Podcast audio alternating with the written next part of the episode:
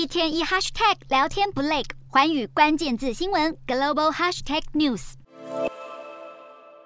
英国上周公布大规模减税计划，将额外发行公债以筹措裁员，引发市场担忧。英镑也因此疯狂下挫，二十六日一度暴跌近百分之五，达到一点零三五美元的历史低点。专家警告，若按照这个政策趋势，英镑很有可能会继续下探。除了英镑狂泻，日元和韩环近期也不停贬值。其中，日本坚持低利率的货币宽松政策，引发日元一度贬破一百四十五大关，迫使日本政府出手干预汇市。而韩环兑换美元也在上周突破了一千四百的关口。分析认为，随着美元强势，不仅会让其他国家的通膨压力加剧，也会对美国经济有所危害。美元涨势难挡，日本和中国则维持低利率的鸽派政策。分析担忧，如果这两个亚洲最大经济体的货币持续暴跌，造成大规模资本外逃，可能会爆发全面性的危机，让一九九七年的亚洲金融风暴再次重演。